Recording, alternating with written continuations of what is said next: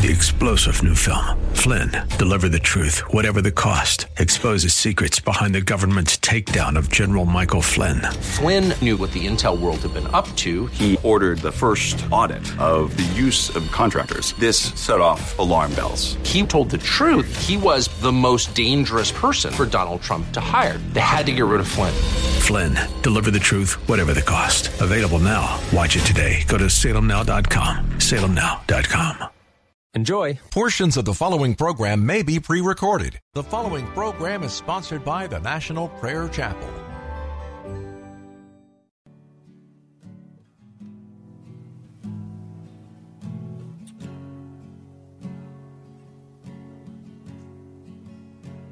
There is a judgment greater than anything you've ever known. It won't be long. Your life will pass by as a vapor, and you will stand before the judgment seat of God. And every secret deed and thought, every wrinkle, every spot will be in view.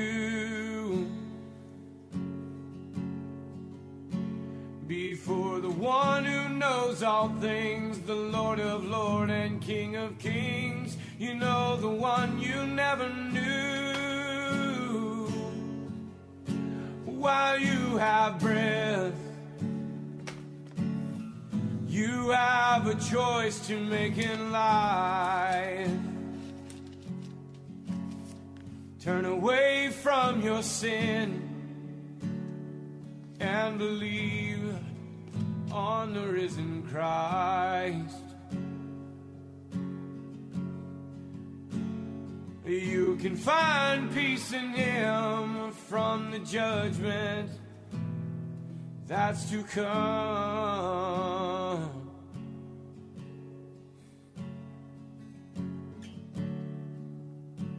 He is the shelter from the coming storm.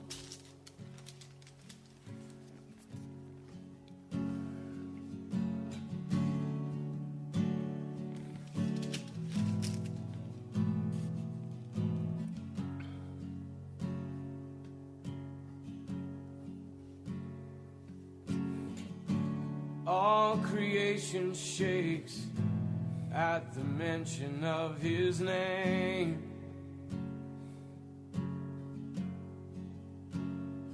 He has power over life and death. Every knee will bow and tongue confess. Heaven and earth will proclaim that Jesus Christ is Lord. To the glory of the Father, will you bow? Will majesty? He can save you from the might of all your sin. This is the fight in which He stands in perfect victory. While you have breath, you have a choice to make in life.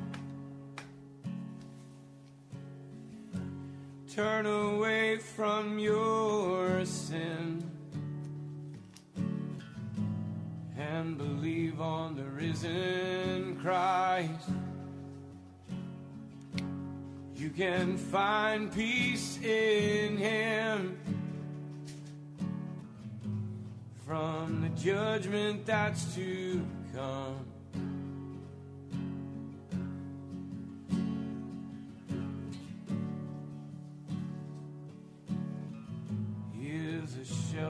From the coming storm. While you have breath,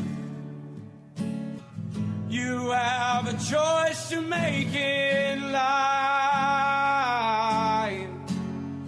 Turn away from all your sin and believe on the risen Christ. Can find peace in Him from the judgment that's to come.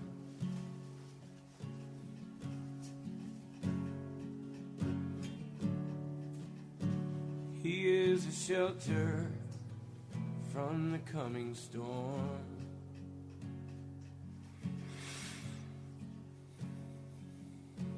He's the only shelter from the coming storm. Welcome to Pilgrim's Progress. I'm Ray Greenley from the National Prayer Chapel. Don't mistake what I'm going to say to you today as fantasia. It's not. This is where the rubber hits the road. It is not an easy road. It can be most difficult and most discouraging. And it can be extremely painful. But it's necessary that we walk this road if we're going to grow up and give up the world's positive thinking and fantasy. God is real.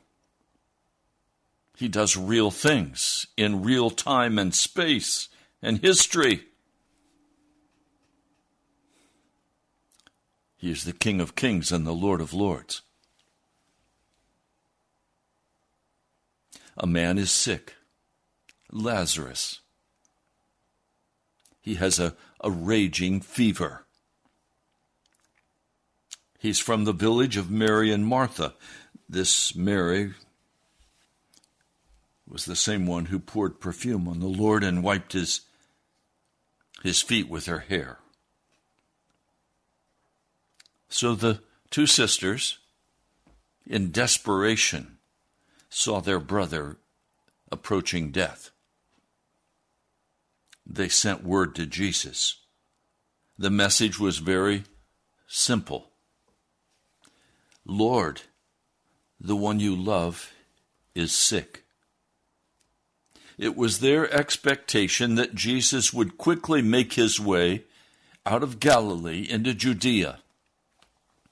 The question would he make it in time, or would Lazarus die?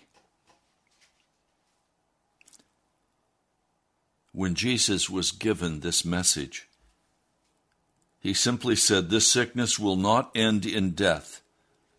No, it's for God's glory, so that God's Son may be glorified through it. Now, Jesus loved Martha and her sister and Lazarus. Yet, when he heard that Lazarus was sick, he stayed where he was for two more days. Then he said to his disciples, Let's go back to Judea. Now, the reason I'm sharing this with you is this story gives us an awesome opportunity to look into the heavens and to see how Jesus thinks and how he operates and how we natural human beings think and operate. And frankly, it is totally different. We have our expectations of what we think God should do for us. But God is playing by a totally different playbook. His first concern is not what we expect of Him, it is what His plan is to accomplish in this world. There are issues at stake that Jesus knows of that are far beyond our imagination. He said to his disciples, Okay, let's go back to Judea. But, Rabbi, they said, a short while ago the Jews tried to stone you, and you're going to go back there? John, the 11th chapter. Jesus answered, are there not twelve hours of daylight? A man who walks by day will not stumble, for he sees by this world's light. It is when he walks by night that he stumbles, for he has no light. You understand what he's saying. we wait on God until it becomes unreasonable from our perspective to wait any longer on God. Now you'll understand more what I'm saying to you after you've listened to this broadcast, so please listen to the entirety of the broadcast. The most painful part of my walk in the school of the Holy Spirit has been learning how. No, I probably shouldn't say learning how. It has been white knuckling waiting on God with the belief that He is going to do something if I will simply wait upon Him. But I want to do what I know I can do to make things work out to my advantage. But God is not interested in things working out to my advantage. He's interested in things working out to the advantage of the kingdom of God. He's building his kingdom on this earth. I want my kingdom to be satisfied. He wants his kingdom to be satisfied. But he is God. I'm not.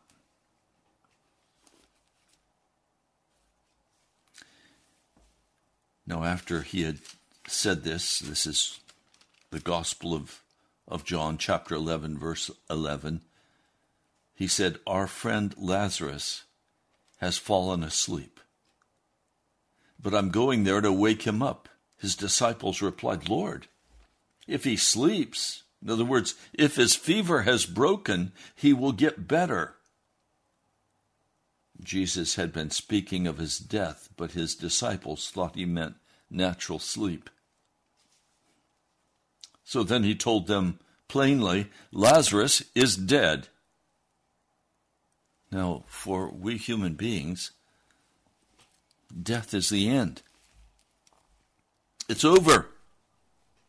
Hold your funeral. Say goodbye. It's over. And I dare say that some of you today listening to this broadcast have come to the conclusion that you're going to have to do something other than wait on God. That basically it's over for you. You want to quit. You're done. I understand. I've been there so many times. I won't go there again. He said, Lazarus is dead. And for your sake, I'm glad I was not there, so that you may believe. Let us go to him. Now, Jesus is now ready to take his disciples to a, a brand new level of understanding about who he is. That he is not contained by death, he is above death. He controls life and death, they reside in his hands. Success and failure are not by chance they rest in the hands of God. Your life is in God's hands. Death is not the end, death is the beginning of an eternal life.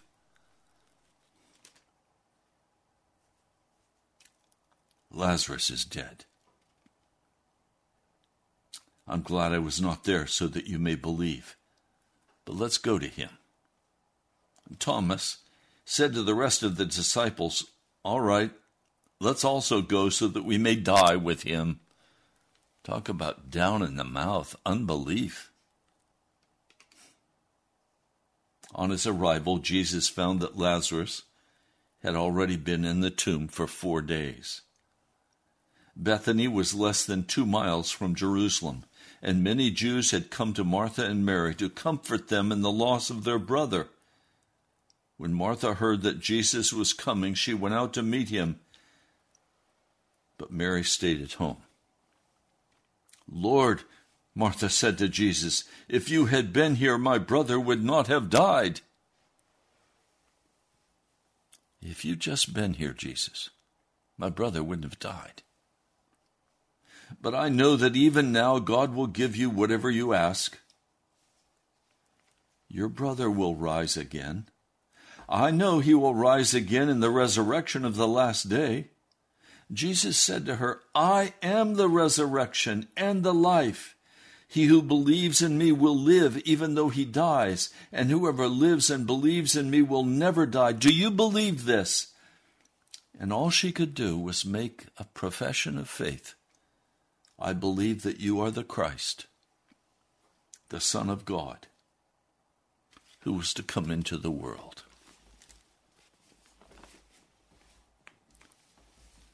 I want to take you to a psalm, Psalm 27. This is an excruciatingly painful psalm for me. It is literally a command from God to wait upon the Lord. It opens Psalm 27, verse 1 The Lord is my light and my salvation. Whom shall I fear? The Lord is the stronghold of my life. Of whom shall I be afraid? When evil men advance against me to devour my flesh, that is, to slander me, when my enemies and my foes attack me, they will stumble and fall. Though an army besiege me, my heart will not fear. Though war break out against me, even then will I be confident.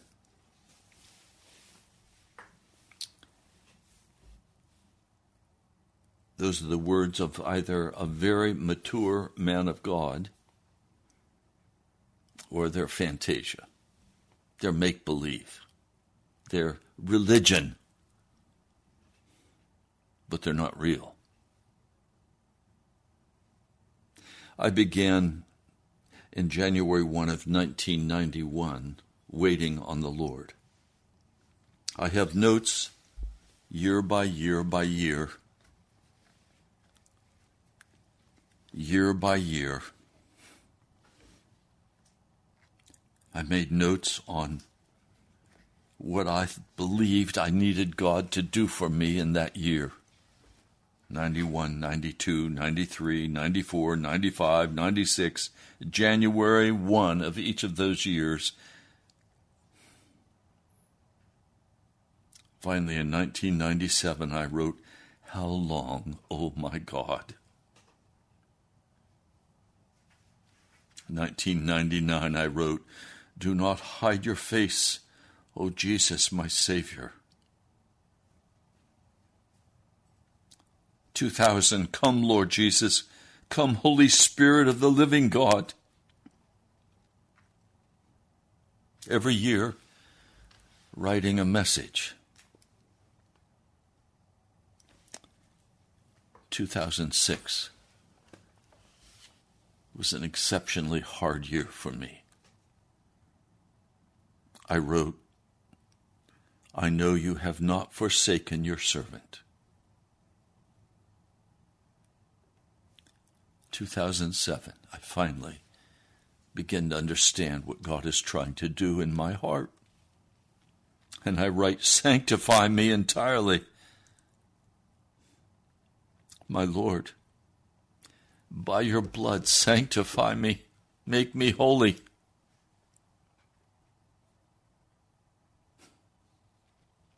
In 2008, a year later, I wrote, You have entirely sanctified my heart. Thank you, Jesus, my Lord. In 2009, my wife has cancer, and she is desperately ill. I am watching as day by day she loses weight going from 130 pounds down to about 94 pounds. And I wrote 2009, my heart says, wait on the Lord and seek only his face. January 1 of 2010, I wrote, Jan is dying I will wait for the Lord. He will come for he will come with healing for Jan.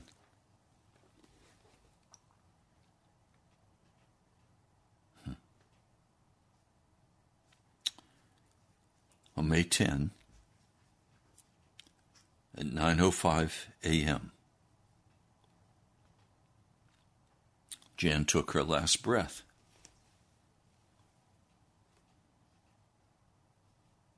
And she was gone.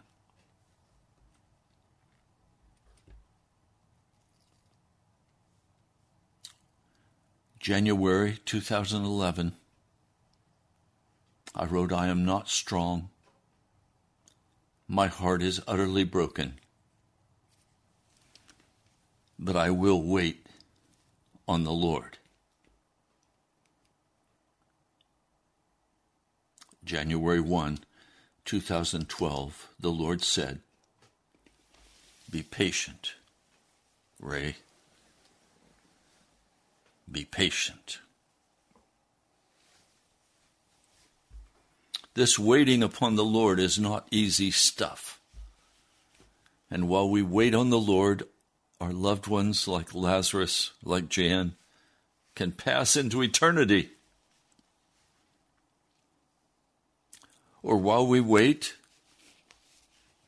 we grow old. I'm now 77 years old. I'm still waiting on the Lord. I started actively waiting upon the Lord in January of 1991.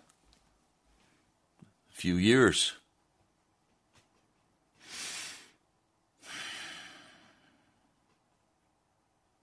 the Lord has has spoken to me many times in those intervening years with with very specific words necessary to help me continue to wait upon him. And my heart has been poured out for him in love, in adoration but I also have at times grown very impatient. I was impatient for a wife. I was tired of walking alone. I was lonely. I reached out my hand and took what I thought I wanted. It was a catastrophic loss. You've played this game, whack a mole. God sometimes will play whack a mole with me when I begin to stick my head up and say, This is what I need, God, and you're not giving it to me, so I'm just going to reach out and take what I need. Whack. And I'm back down.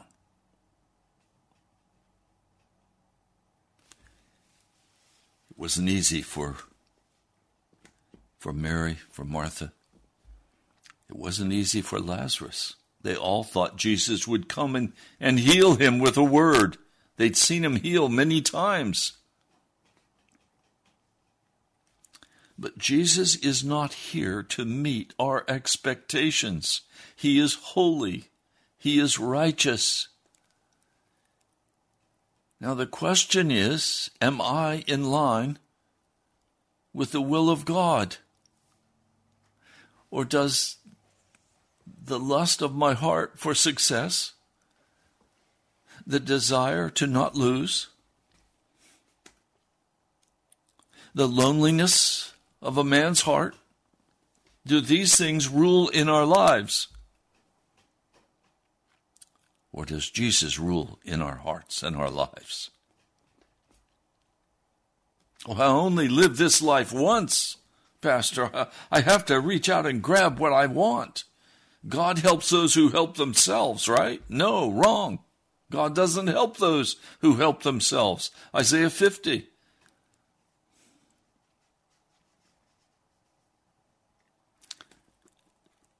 One thing I ask of the Lord. Psalm 27, verse 5. Verse 4.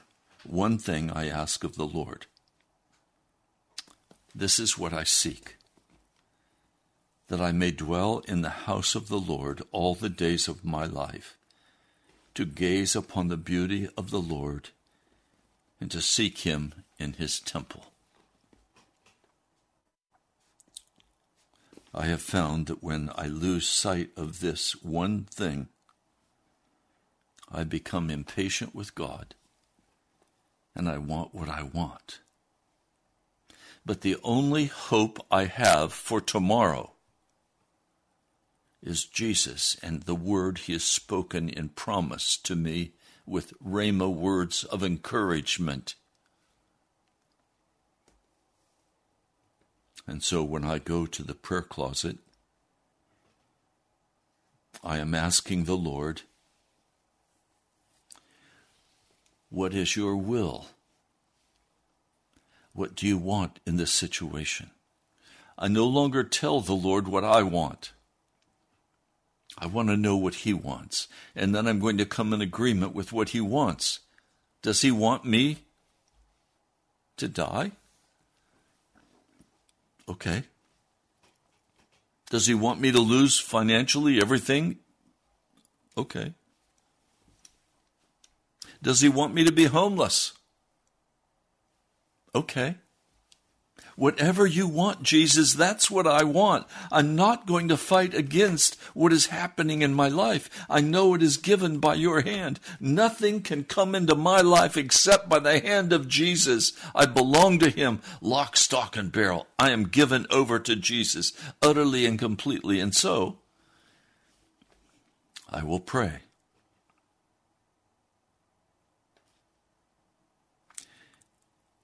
Verse 5 For in the day of trouble he will keep me safe in his dwelling. He will hide me in the shelter of his tabernacle and set me high upon a rock. Then my head will be exalted above the enemies who surround me. At his tabernacle will I sacrifice with shouts of joy. I will sing and make music to my Lord.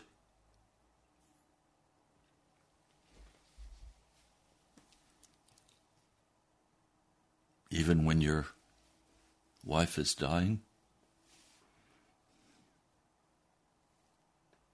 Is that okay? Yes. Even when you when you see what needs to be done, should you go ahead and just do what you think needs to be done? Or do you wait upon the Lord?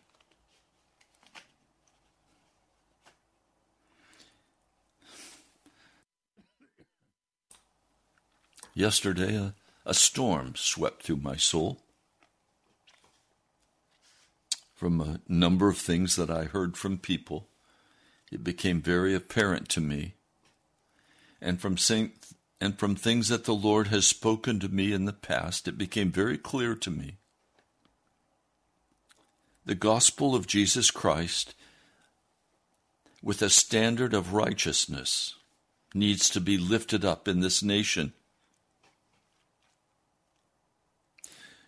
We need a straight message of repent of your sin with a clear presentation of what that sin is and of what the law says about that sin.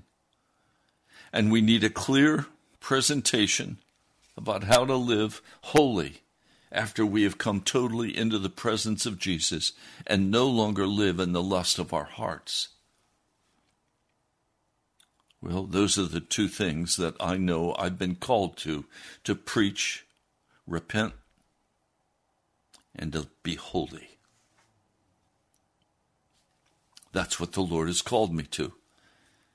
And so I began to say in my heart, then that means I need to go to a national platform with radio where this message can be heard across America. I'm very concerned. I see America crashing and burning. There's been a great movement in America make America great again. And conservatives have begun to rise up.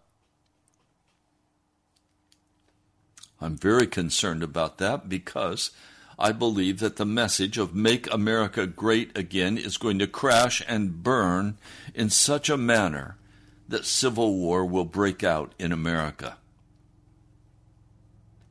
I know there needs to be a message of startling clarity around the issue of repent and live holy and revival. No, I don't mean the fantasia of the current apostate church believing in revival, which is more of a Kundalini spirit, a Buddhist spirit of, of laughter and joy and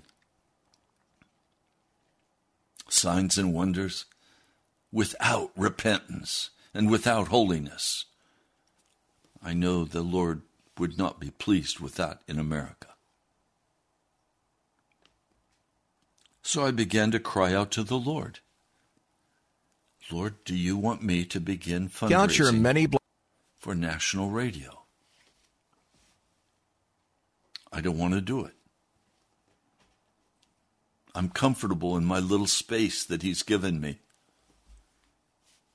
But does He want that? I couldn't simply, as I would have in the past, assumed, yes, that's what He wants, and begun a national campaign for fundraising for national radio.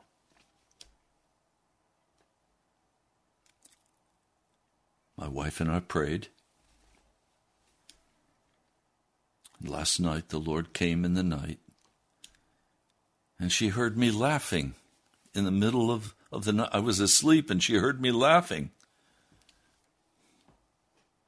Well, I was laughing because the Lord had come and given me a very clear answer, and his answer was put in such a manner that it made me laugh.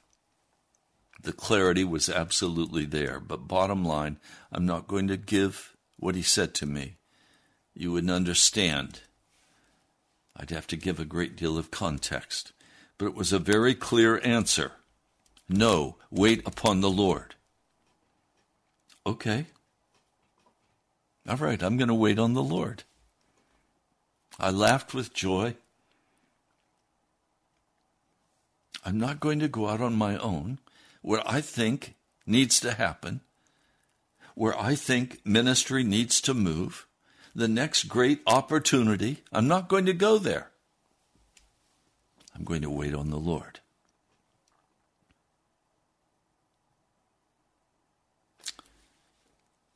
Verse 7 Hear my voice when I call O Lord. Be merciful to me and answer me. Now, what will block God from answering our prayers? The first and foremost reason that God delays the answer to our prayer is that in the midst of that prayer and that request, we have some very personal interest And the answer to that is to disavow the personal interest and utterly cast ourselves upon Jesus. Hear my voice when I call, O Lord. Be merciful to me and answer me. My heart says of you, Seek his face. Don't seek his hand. You don't want God to step in with his hand and, and change things in the physical realm to accommodate your personal interest. No, we're here for his interest, for his kingdom. And so, I seek his face. I seek the face of God, not his hand. Your face, O Lord, I will seek do not hide your face from me. If you want God to answer your prayer, seek his face. and ask him not to hide his face from you. Do not turn your servant away in anger. Why would he turn you away in anger? Because you were asking for something for yourself with your own personal agenda and your own personal lifestyle. And he's saying, don't come to me and ask about your personal life and lifestyle. Come and ask me about my kingdom.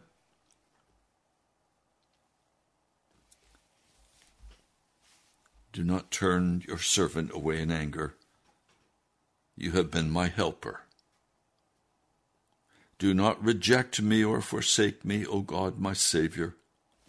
Sometimes in the silence, I have felt as though God had utterly rejected me. I have felt as though God had utterly forsaken me, and there was just silence.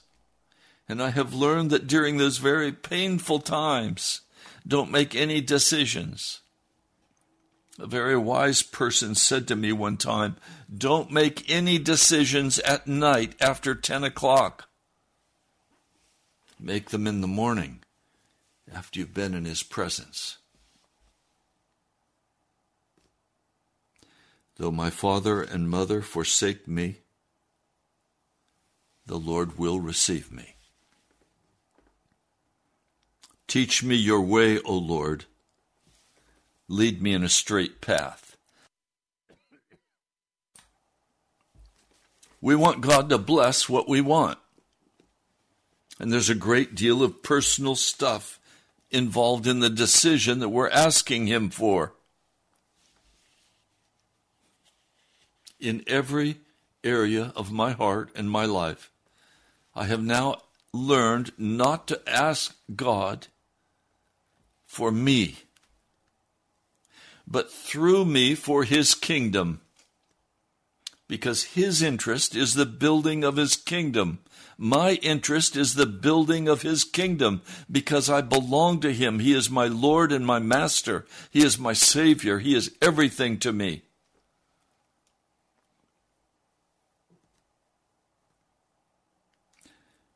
Do not turn me over to the desires of my foes, for false witnesses rise up against me, breathing out violence. Now, these last two verses are the absolute key to having your prayers answered. Having hope for tomorrow. You see, the only way I can have hope for tomorrow is based on what God has done in me and for me in the past. And if I have adequately learned his ways and have steered away from selfish fantasy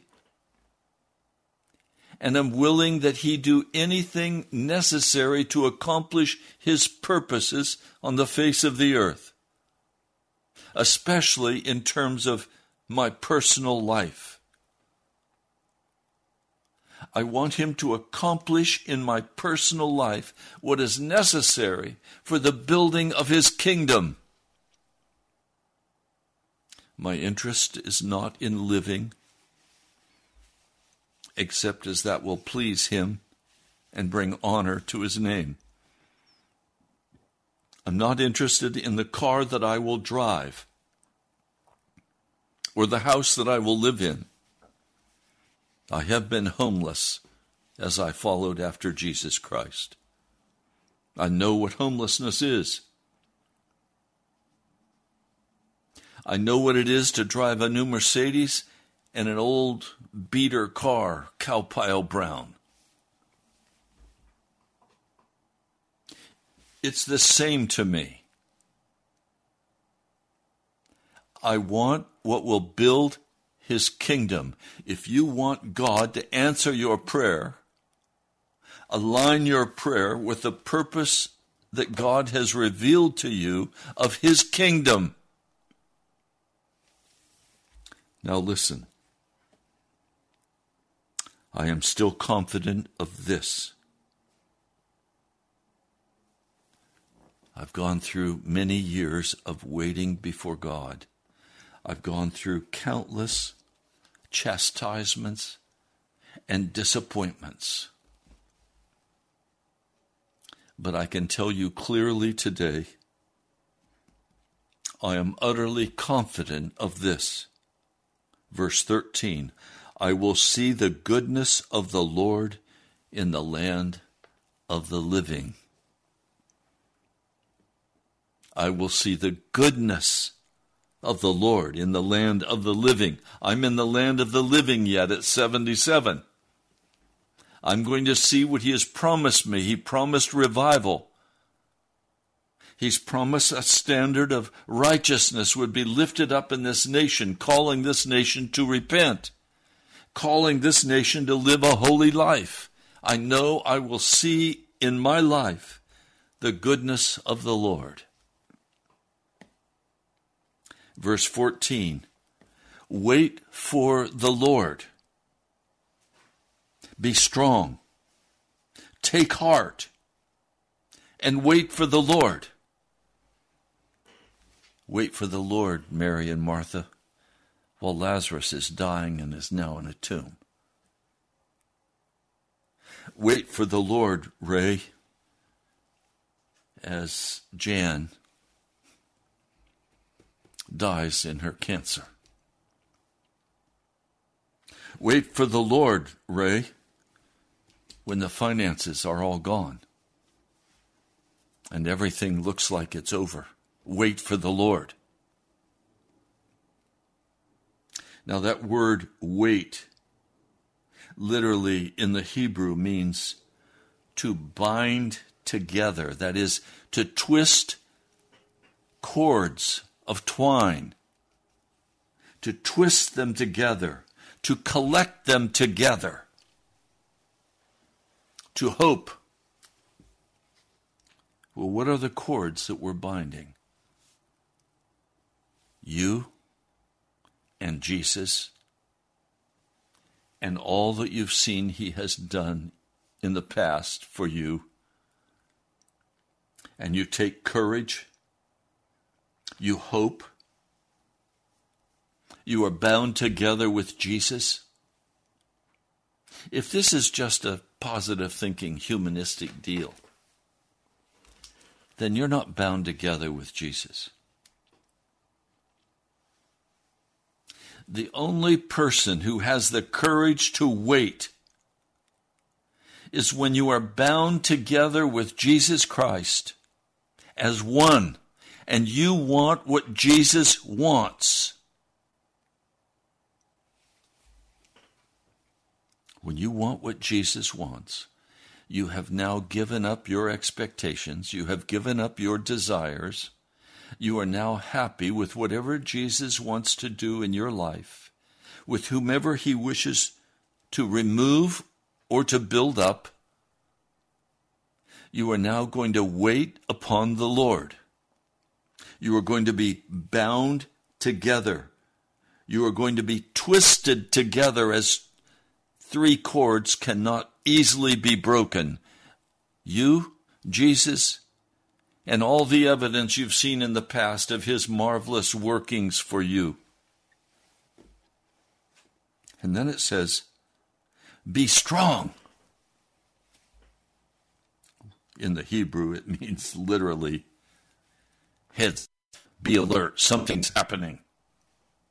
Fortify your position, harden your heart against discouragement.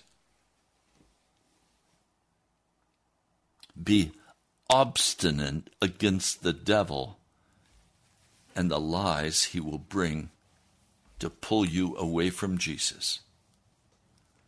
But please, it's not very easy for the devil to get you away with Jesus when you're twisted together with him and with the experiences of the past where you have seen his deliverance. Now, please, I tell you what.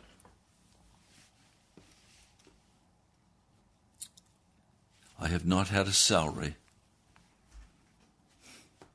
for more than 30 years. Well, how do you live, Pastor? Jesus. Jesus moves to bring me what I need to live on. I don't live on what people donate for radio. That goes to the radio. I don't draw a salary from radio. I don't draw a salary from the National Prayer Chapel. I trust in the Lord. When I need something, I ask Jesus for it. And He brings it, or, or He doesn't. And either way is okay. Do you understand? When you finally are willing to say, I am twisted together, I am bound together with Jesus Christ. The things of the earth grow strangely dim in the light of His glory and grace. And I have hope for tomorrow because I know Jesus will not leave me behind. I have sought His face, and He has not turned me away in anger. I have sometimes said, Lord, have I done something to anger you? Have I said something that made you angry? Please forgive me. Or if this is just your waiting to see what I'll do, then Lord, know right now, I'm just going to wait on you. I'm not going to do anything. I'm not going to move. I'm going to wait upon the Lord. So please teach me your way, O Lord. Lead me in a straight path. I don't want to walk a crooked path. I want to walk a straight path.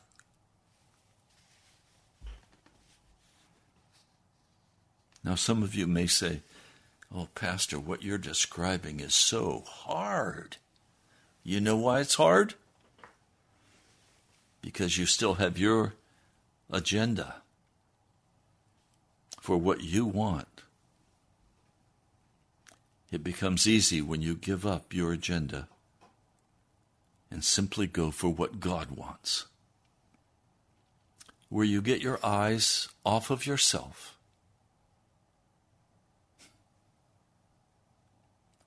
If you were to call me and, and say to me, Pastor Ray, how are you? My answer would be very simple I'm doing great in Jesus. I'm dead. I'm buried.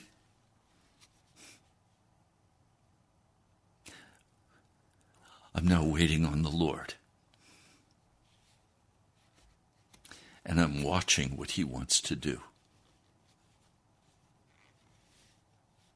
I wouldn't take 20 or 30 minutes to talk to you about my aches, my bones. No, no. It's about Jesus. It's about what Jesus is doing on this earth. And I'm standing by faith that He will open the way for revival in America because He needs to have one last clarion call before total destruction comes upon this land. So don't worship at the Democrats or at the Republicans' altar. They're all just one bird with two wings.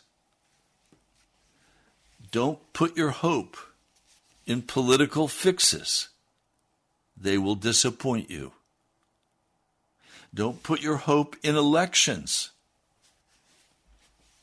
They will disappoint you.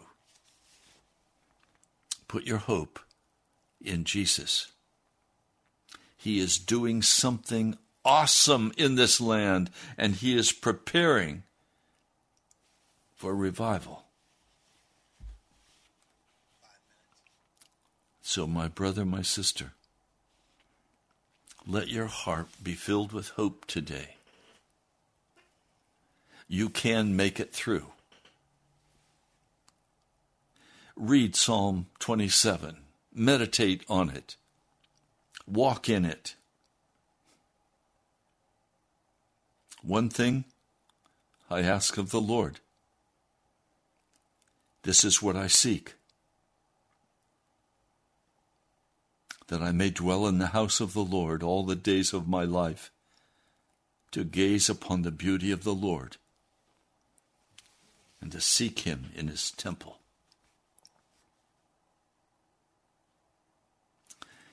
I don't seek a new car.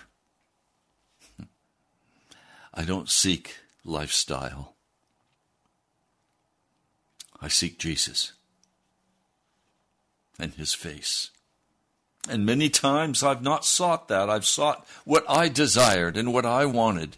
And I've raised myself up and I've gone for what I wanted. And in the end, it was utterly disappointing to me and catastrophically destructive. I've learned the hard way to ask Jesus to teach me his ways and to lead me in a straight path, not a crooked path. The straight and narrow path takes you straight into the celestial city, according to Bunyan. It takes you to that river, the Jordan, that you must cross through. Lord, I come today pleading your mercy for every person listening who is asking you to answer them, but you are causing them to wait upon you, and it's a painful time of waiting. And they are discouraged and they don't know what to do. They don't know how to move forward. Lord, give them the courage to stop moving forward and to simply wait for your direction. Lord, I wait upon you for revival. I wait upon you, Jesus. You will move in the hearts of those you choose to move in, and you will bring about the circumstances necessary that this gospel message of repentance and holiness of being made clean by your precious blood, this message will go forth in a clarion ringing voice across America. I pray, Lord, you will do that now. Lord, I thank you. I pray in your name. Amen. Well, I'd love to hear from you. Write to me at National Prayer Chapel, Post Office Box 2346. Woodbridge, Virginia, 22195. Or go to our webpage, nationalprayerchapel.com, and you can give online. You can also listen to many different messages that will encourage you in this journey toward heaven. This is real. It's not a make believe journey. The school of the Holy Spirit is not an easy school to graduate from. I pray you will wait upon the Lord, that you will be patient and wait upon the Lord. There is hope for tomorrow. God bless you all. I love you. I'll talk to you soon. Before the presence of his glory with great joy, with great joy.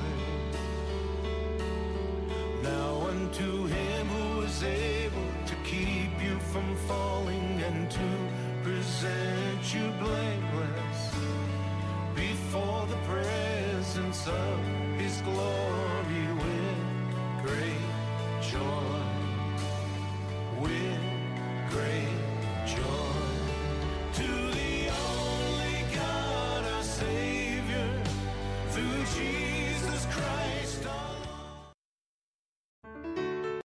Three star general Michael J. Flynn, head of the Pentagon Intelligence Agency, knew all the government's dirty secrets. He was one of the most respected generals in the military. Flynn knew what the intel world had been up to. He understood its funding. He ordered the first audit of the use of contractors. This set off alarm bells.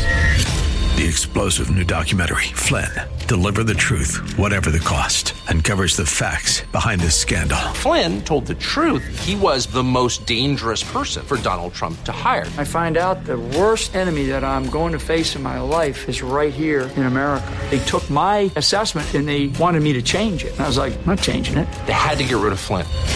With in depth interviews, archival footage, and never before seen personal records of the man behind the headlines. I just felt like I was drowning. Flynn, deliver the truth, whatever the cost. Available now. Watch it today. Go to salemnow.com. Salemnow.com.